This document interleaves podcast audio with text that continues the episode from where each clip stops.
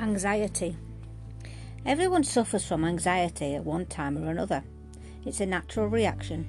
Unfortunately, anxiety can become overwhelming and affect our day to day life. Anxiety is a feeling of unease. It can make our hearts race. We can become sweaty, shaky, or begin to breathe differently. It can cause us to behave differently too. Problems and situations can grow out of proportion. It can be all consuming and interfere with our daily lives. If not controlled, it can begin to take over, disabling us from the ability to work, live, and have relationships. Anxiety has many faces and it can affect us in all different ways.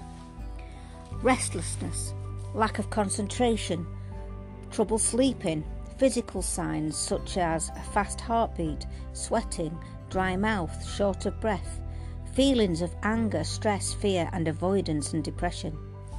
As with many adverse emotions, anxiety often comes from our fight and flight response, which is our body's natural reaction to when we feel in danger. And as with anger, we don't always understand what exactly the emotion is that triggers these feelings.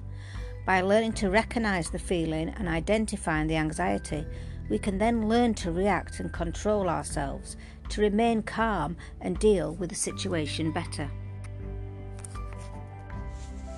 Anxiety can influence our mental well being. Some people react more than others. Things such as our personal life, relationships, work, money, health issues, traumatic events, and at the moment, the isolation and COVID all can be challenging and trigger feelings of uncertainty, agitation, and apprehension. Anxiety is a healthy response at times as it forces us to focus on our problems and work them out.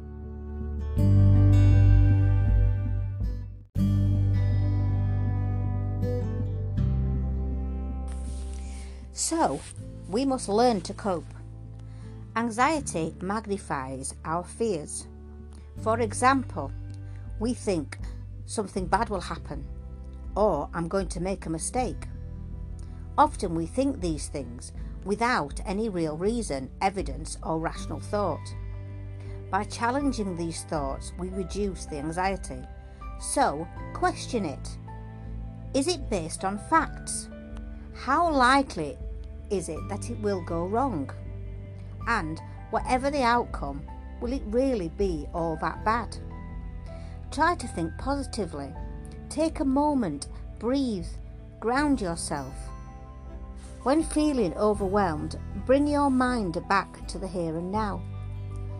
Think of a good place or safe or special place, such as a beach, a woodland, or even watching your favourite rock band. Look around the room. Notice five things that you can see, four things you can feel, three things you can hear, two things you can smell, and one you can taste. Focus on the categories like colours, animals, fruits, or veg. Go from A to Z, naming them. These are all ways of taking back control of your mind and refocusing. Anxiety distorts our logical mind. We think of things going wrong or out of control. So, by dissecting the situation, you can teach yourself to cope. Practice challenging those irrational thoughts. Replace them with rational ones. So get a pen and paper and on it write a situation which triggers your anxiety. Imagine the worst outcome, the best outcome, and the likely outcome. Imagine whether it'll matter one month, one week, one year from now. Rationalize and put another person's reaction in the place of yours. How would a family member or a colleague react? Describe your irrational thought and then change it to a rational one. Take control.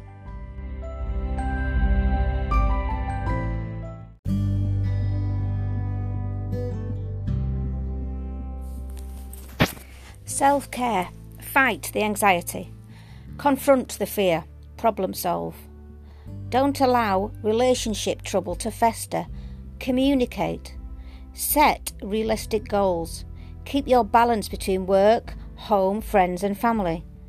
Get support. We feel safe and happy when we are sharing our problems and ask for help. Help others. When we give to others, we'll feel better within ourselves.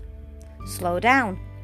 Pushing oneself too much and not taking the time to rest, self care, and leisure has an impact on our anxiety. So slow down, reduce the stress. Avoid multitasking. Plan your day to rest, eat, exercise.